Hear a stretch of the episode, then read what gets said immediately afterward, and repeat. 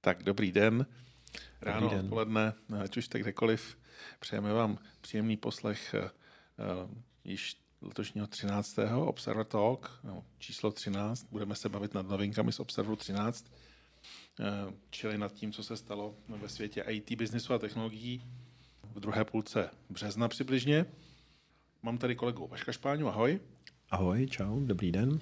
A pojďme na to, pojďme na ty zajímavosti. Já začnu něčím, eh, co je zase z naší stáje, ze stáje Gartneru. Jenom připomenu, že eh, Insight Observer eh, funguje jako součást informační služby Insight, kterou provozuje zastoupení Gartneru, KPC Group. Pokud byste nás chtěli odebírat, tak napište třeba na adresu redakce zavináč insight.cz a že máte zájem odebírat Observer, to je zpravodaj a my vám budeme posílat, takže ho můžete i číst a nejenom poslouchat. Hmm. Každopádně neváhejte, protože spousta lidí říká, že to je v podstatě to jediný, to čtou a že jim to stačí, aby věděli, co se děje ve světě technologií. Pokud to tak je, já jsem vždycky rád, když to slyším. O čem jsme chtěli hovořit nejdřív? Chtěli jsme hovořit o tématu, které jsme vlastně už zmínili, zmínili myslím si, že na konci minulého podcastu. A to je průzkum Gartneru, který se týkal očekávání CEO technologických firm. Jak tedy vidí letošní rok. A my jsme k tomu v tom dalším observu v tom vydání 13. přidali ještě hodně dalších podrobností, eh, která se týkají nejen toho očekávání mm, relativně pozitivního, takže se jim podaří navzdory nepřízni eh, i letos růst eh, v biznesu technologií, ale taky je tam rozebíráno, jaká opatření učinili v přípravě na ten obtížný rok. No, protože to minule bylo tak pozitivní, tak jsem čekal, že třeba jako budou nabírat lidi a že ten trend jako se nějak zvrátí, a ono naopak. Ne. Eh, říkají to, co ostatně tady opakujeme mnohokrát ve zprávách a v těch novinkách. I dneska se k tomu asi ještě dostaneme. Tedy omezili jsme, zpomalili jsme nábor pro otevřené nebo nové pozice, to říká víc než polovina z nich. Víc než polovina také říká, že zavedli výdejové škrty napříč všemi oblastmi. To už mi přijde poměrně drastické. Někdo tomu říká digital first a škrtne veškeré služební cesty třeba? E, tak pokud je nějakým způsobem, no, když škrtne veškeré, tak to je otázka, jestli to je úplně rozumný, ale nějakým způsobem to řídit a redukovat asi dává smysl. E, dále, že jsme se stáhli z, z prodělečných řešení či, či aktivit, no to asi by se mělo dělat snad v každém případě skoro, bez ohledu na to, jestli je obtížný rok nebo není. E, omezili jsme výdaje na marketing, Eh, k tomu jsou zase vázaný jiný zajímavý průzkumy Gartneru, kde se zkoumalo, které ty oblasti budou ty výdaje pak dostávat zpátky, když se situace nějak stabilizuje. To jsme tady už řešili. To říká 43% eh, respondentů, tedy CEO a lídrů technologických firm, dalších 35%, no, 35% říká, že konsolidovali tržní partnery a spojenectví. To znamená, že odřízli nějaké tržní partnery? Nebo? No, jo, jo, jo. No Což znamená, že takový ty díleři a spousta partnerů skutečně asi zmizí a ztratí třeba dodavatele nějakých technologií. Takže ten trh může projít nějakou konzolidací a ještě se zvýší v podstatě direct kanály. Mm-hmm. Pak eh, o něco méně, 34% říká, omezili jsme investice do produktů a služeb. Mm-hmm. Samozřejmě vždycky je podstatné, co za takovým tvrzením je, protože to může být i podřezávání si vlastní větve. A 28% eh, říká, zmrazili jsme interní výdaje, čili nikoliv snížili, ale zmrazili. Eh, jenom 3% uvedli, jenom 3%, že zatím nepřijali žádné opatření. Já bych se ještě vrátil k tomu, že tam 16% říká, že snížili jsme ceny produktů či služeb. Já se přiznám, že vždycky, když mluvím teď s klientama, tak eh, vždycky se bavíme o tom, eh, že ty služby a ceny produktů se zvyšují. A to o více než 10% v mnoha případech. Že jo? Všichni máme ty velké dodavatele. Se zdražily na 10% v posledním roce nebo v roce a něco? No, říkám 10 a víc, no. Já jsem nechtěl říkat těch 11, 12. 20 a víc bych píš řekl já teda. Ale dobře, tak samozřejmě třeba ty OLEDy, ty nám, ty nám šly zase dolů, že jo? Hmm. Oni budou nový modely, víš? E, nicméně znamená to, že se tedy opravdu připravili nebo připravovali na obtížný rok, takže to, že to zvládnou, asi souvisí i s tím, že tady to řeší. Já bych jenom ještě k tomu dodal, že pro ty z vás, kdo jsou třeba v té pozici nějakého CEO technologického nebo šéfové startupů a podobně, Gartner chystá velice zajímavou konferenci, Tech Growth and Innovation Conference, která proběhne v půlce června v San Diego a je opravdu speciálně určená těm, kdo řídí technologické firmy a startupy. Budou tam, eh, bude tam program o tom, jak navrhovat produkty a služby, zejména s ohledem na uživatelský zážitek, jak pracovat s tím růstovým motorem organizace, jak zvyšovat obchodní hodnotu nových technologií, jak je využívat ke zvyšování té obchodní hodnoty vlastní jak formovat marketing orientovaný dobře na zákaznickou hodnotu a jak využívat ty technologie pro vlastní růst. Čili opravdu bude to napříč tím, jak se postavit vůči trhu, tak jak pracovat sám se sebou. Takže to si myslím, že je docela zajímavé. Já jsem na téhle konferenci byl dvakrát, když probíhala v Evropě, teď tady běží jenom v Americe a vždycky to myslím bylo hodně dobré pro, mm-hmm. pro je to skutečně vrcholná událost pro technologické firmy. No je to samozřejmě výmluva, proč letět do San Diego. když jsme byli u toho omezování služebních cest, tak tady jako eh, zase důvod, proč se podívat na jejich Kalifornie. To je připomíná toho Méďu Béďu a Zo v San Diego, že jo? k dalším zprávám. Eh, ta první je smutná. Eh, trošku to navazuje na to, o čem jsme zabavili minule, jak nám mizí to naše IT mládí, tak odešla asi jedna z největších ikon počítačového světa, ve věku 94 let, požehnaný věk, zemřel spoluzakladatel Intelu, pan Gordon Moore, autor, tvůrce takzvaného Moorova zákona, nebo Moorovy poučky možná spíš. Připomenu jenom, říká, že počet tranzistorů v jednom oboru se každých 18 měsíců zdvojnásobí při zachování ceny. A to je to, co nás hnalo kupředu posledních 50 let. A platí to ještě? Uh, no, vždycky Někde tom... jsem slyšel, že už to končí, že už Murův zákon nebude platit, vždycky se to prodlužovalo. A teď Totiž nejsem nějakou dobu to vlastně bylo kratší ten interval, nějakou dobu byl dokonce jenom 12 měsíců, pak se dostal na těch 18, teď možná jsme už u nějakých třeba 24, uh, ale pořád jako ten, ten hon za těmi menšími rozměry, většími počty tranzistorů pokračuje a ono prostě nás to, myslím si, že to nás dostalo tam, kde jsme s tím AI a se všemi dalšími věcmi, o kterých třeba ještě i taky dneska budeme mluvit. No každopádně Gordon Moore asi byl, a Mooreův zákon byl jeden z nejcitovanějších a skutečně to, co nás znalo. A bude mě zajímat teď, jestli bude nějaký zákon ohledně umělé inteligence, který bude říkat nějaké, nějakou podobnou poučku. Jo, jak rychle se bude zlepšovat. Jo. Když to, no. když, to, když to hodně zjednoduším, tak jestli bude chat GPT 5 a 6 a jestli bude se zkracovat doba, kdy to bude. Protože celý svět, skutečně si myslím, že se hrozně zkracuje. Tak GPT-3 je tady jak dlouho? Dva roky asi? Nebo rok a něco? Jak je, jo, a ten překotný vývoj, který teď za posledních pár měsíců, tak um, to je dokonce jako to je šílený tempo. Že? Ale nejsme to jenom my, kdo se toho děsí. Eh, zpráva, která teďka ještě v tom obsahu, o kterém se bavíme, bavíme, nebyla, byly v tom dalším samozřejmě, tak eh, velké technologické osobnosti, já vím, že mezi nimi je Musk, ale nepamatuju si to další jméno, možná ty si na někoho dalšího vzpomeneš? Um, no, ale padly mi.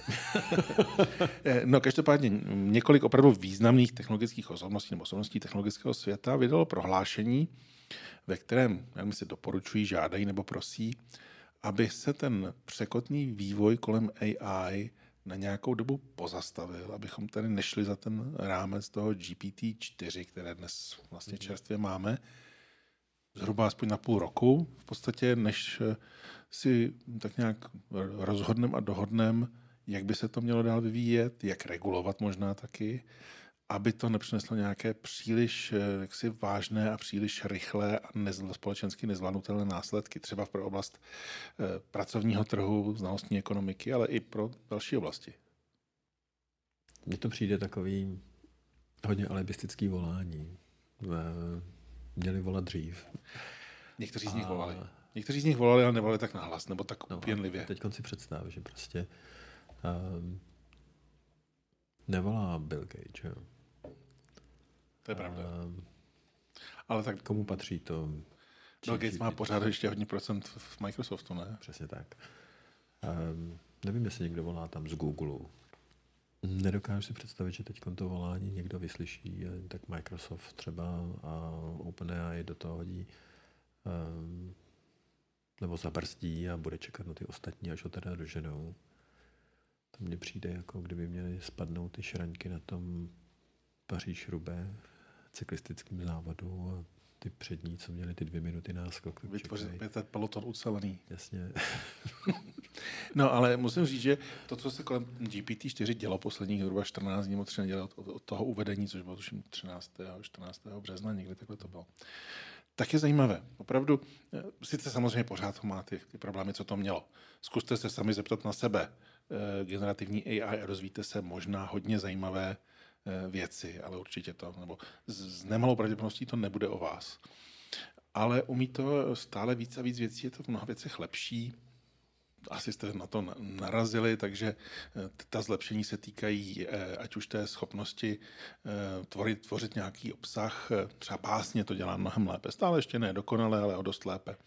Ale hlavně se třeba zásadně posunuli ty schopnosti programovací. Hm, já mám kamarády, kteří s tím tím rádi experimentují a například můj bývalý kolega Michal Rybka, ten si s tím hrál zkoušel tomu zadávat různé úkoly třeba v Assembleru procesor Z80, to je takový ten, co poháněl 8 bity někdy před 40 lety a dneska je v mnoha drobných zařízeních nějakých jako pozdějších variantách.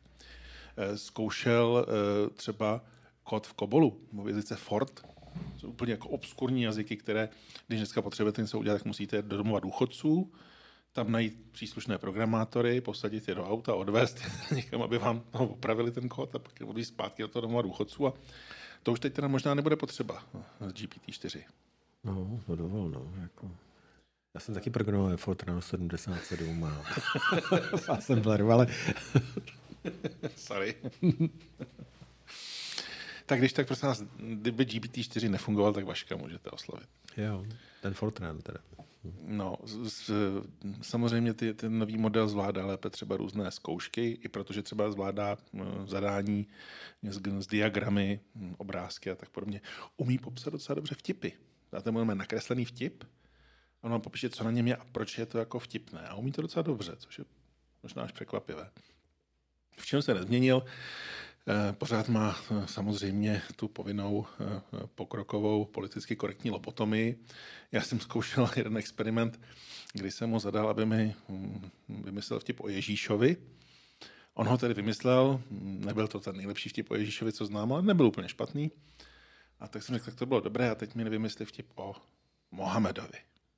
Načež mi vyjela si dvouodstavcová tyráda o tom, že tedy takhle, takové věci on dělat nemůže, protože on je ta správná umělá inteligence, která by nikdy nechtěla urazit něčí víru. A, no, a jsme o tom. Já pořád se, se vždycky bojí, bo my se pořád už jako o tom bavíme jako umělá inteligence, jako uh, Jasně, můžeme se to takhle nazývat, ale pořád jsou to algoritmy. Něčí. Je to pár algoritmů, regresních modelů. Jak tomu říká jeden analytik, devět regresních modelů, které jsme utloukli silou procesoru a který v podstatě uh, odpovídají zase na to, co mu ten člověk naprogramoval a dal omezující pravidla. Ano, naučili ho tu základní poučku politické korektnosti, že Eh, Nenaučili, naprogramovali. Jednot... Základní jednotkou je dvojí metr. no, pojďme dál, pojďme od umělé inteligence dál, snad se k ní, možná se k ní ještě vrátíme, uvidíme. No, vrátíme se k ní, u Apple. Jasně. Apple eh, zatím, to je zajímavá věc, nepovažuje technologii generativní umělé inteligence za, eh, za jaksi natolik průlomovou nebo revoluční, aby, aby do ní vstupoval údajně. Já bych to asi přeložil tak, že eh, zatím nevidí, že by z toho něco káplo, že Pro ten jeho trh. Pro jeho trh, jasně. A to si myslím, že je důležitý. A taky si připomeňme, že Apple nikdy nebyl ten, kdo byl první, ale vždycky byl ten, kdo to nejlépe zpeněžil. Kdo to udělal tak, aby to lidi chtěli. Ano. Tak, to je pravda. Takže zatím to nedělají tak, aby to lidi chtěli tolik. Jenom si s tím hrajeme, jestli to umí programovat ve Fortranu a ve Fortu nebo v Kobolu. Eh, Případně to necháme vymýšlet recepty, jak nám dneska kolegyně řekla, k čemu ona to používá, že když má v lednici několik jaksi zbylých potravin, tak to zadá, zadá tomu chatbotu za miliardy, aby jí vymyslel, co z toho má uklohně. To je boží, ne? Zdravíme Terezu. No, eh, ale když už jsme u Apple, tak tam je ještě jedna zajímavá věc, jak to rovnou sjedeme. Objevily se informace o patentu eh, na skládací iPhone. Eh, Apple tu přihlášku podal někdy v půlce března. Zatím nejsou pochopitelné žádné oficiální plány na začátek výroby. Eh, Odhady tvrdí, že by se takový telefon mohl objevit, no, telefon, iPhone, mohl objevit okolo roku 25 a jeho cena by mohla přesáhnout 2000 euro. Chceš takový iPhone? No, nevím, co bude v roce 2025, ale musím říct, že nikdy jsem si nedokázal představit, že by jsem za telefon měl dát nějakých 25 tisíc, jako třeba stojí obyčejný iPhone dneska. Tohle je 50 skoro. Eh, Já vím, ale už dneska dáš skoro 50 za nějaký max nebo něco takového, mm. ten jejich, uh, Je tu jejich vlastně placku. Mírné zvýšení. Takže je to mírné zvýšení. Nebo je to jejich podobná cena. Co je hlavní, je, že jsme si sněli, když jsme byli tehdy v radiomobilu, v T-Mobilu, když se začínal, tak jsme říkali, jak budou ty telefony skládací jako papír a jako noviny a dáme si to do kapsy, anebo roztahovací. Že? Do dneška to nemáme. Nejlepší skládací mobil byl ten, který existoval tehdy, že? Motorola StarTech. Jasně, to, bylo, to byla frajeřina největší. Uh, ale no, takže mě jde skutečně o tu flexibilitu spíš. No. Teď jde o to, jak eh, bude tlustý, nejenom aby byl skládací a kam si ho můžeš skutečně složit, jestli se ho dáš do kapsy a máš tam bouli obrovskou, nebo jestli je to skutečně něco, co si založíš do kapsičky u košile a není ani vidět, že máš telefon. Takže um, jo, já bych chtěl skládací telefon, použitelný. No. Já nevím. Eh, Ale uvidíme, uvidíme. Možná to Apple opravdu, jak jsme říkali, dokáže to udělat tak, aby to lidi chtěli. Mimochodem, kdyby teda dělali znova ten Motorola StarTech, tak bych se vůbec nezlobil. Já myslím, že byly i nějaké úvahy, že by ho v nějaké moderní iteraci vrátili na trh.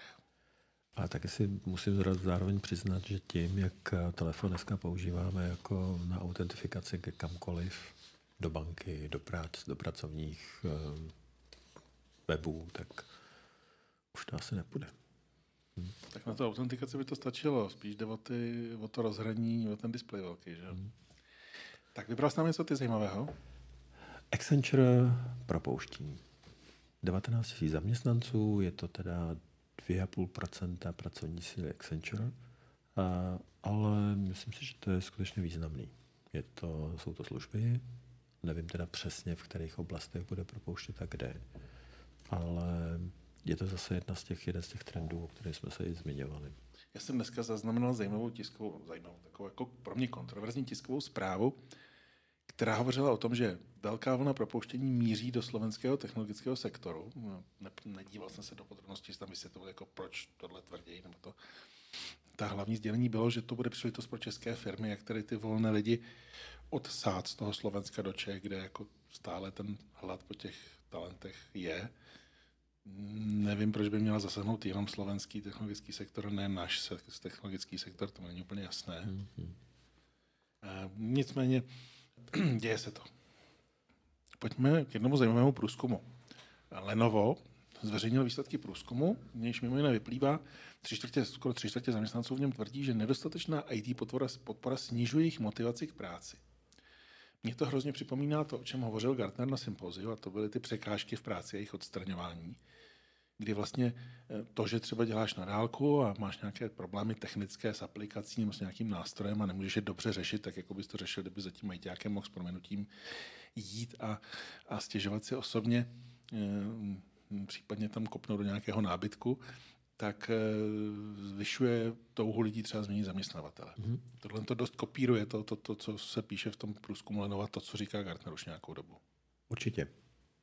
Myslím, že v té keynote to bylo nazýváno friction, že jo, na anglicky. A co průzkum Lenova říká ještě, že řešení je podpora založená na AI a jeden z hlavních benefitů je dostupnost 24x7 a řešení IT problémů plně automaticky.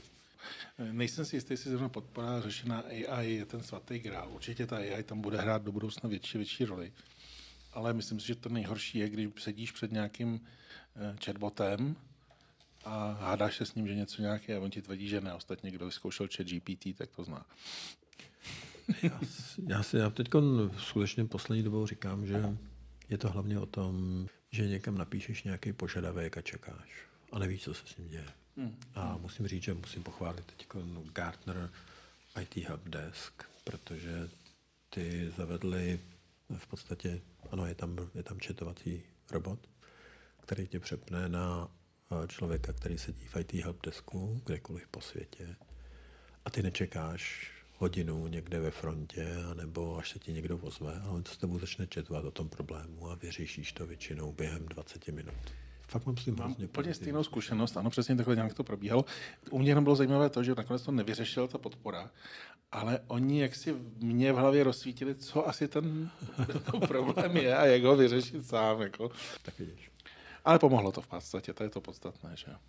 Tak e, zajímavá věc e, v úplně jiné oblasti. Český minister obchodu a průmyslu, e, pan Síkela, odjel do Spojených států setkat se zástupci Intelu. Jeho cílem je přilákat investice čipového obra do Čech.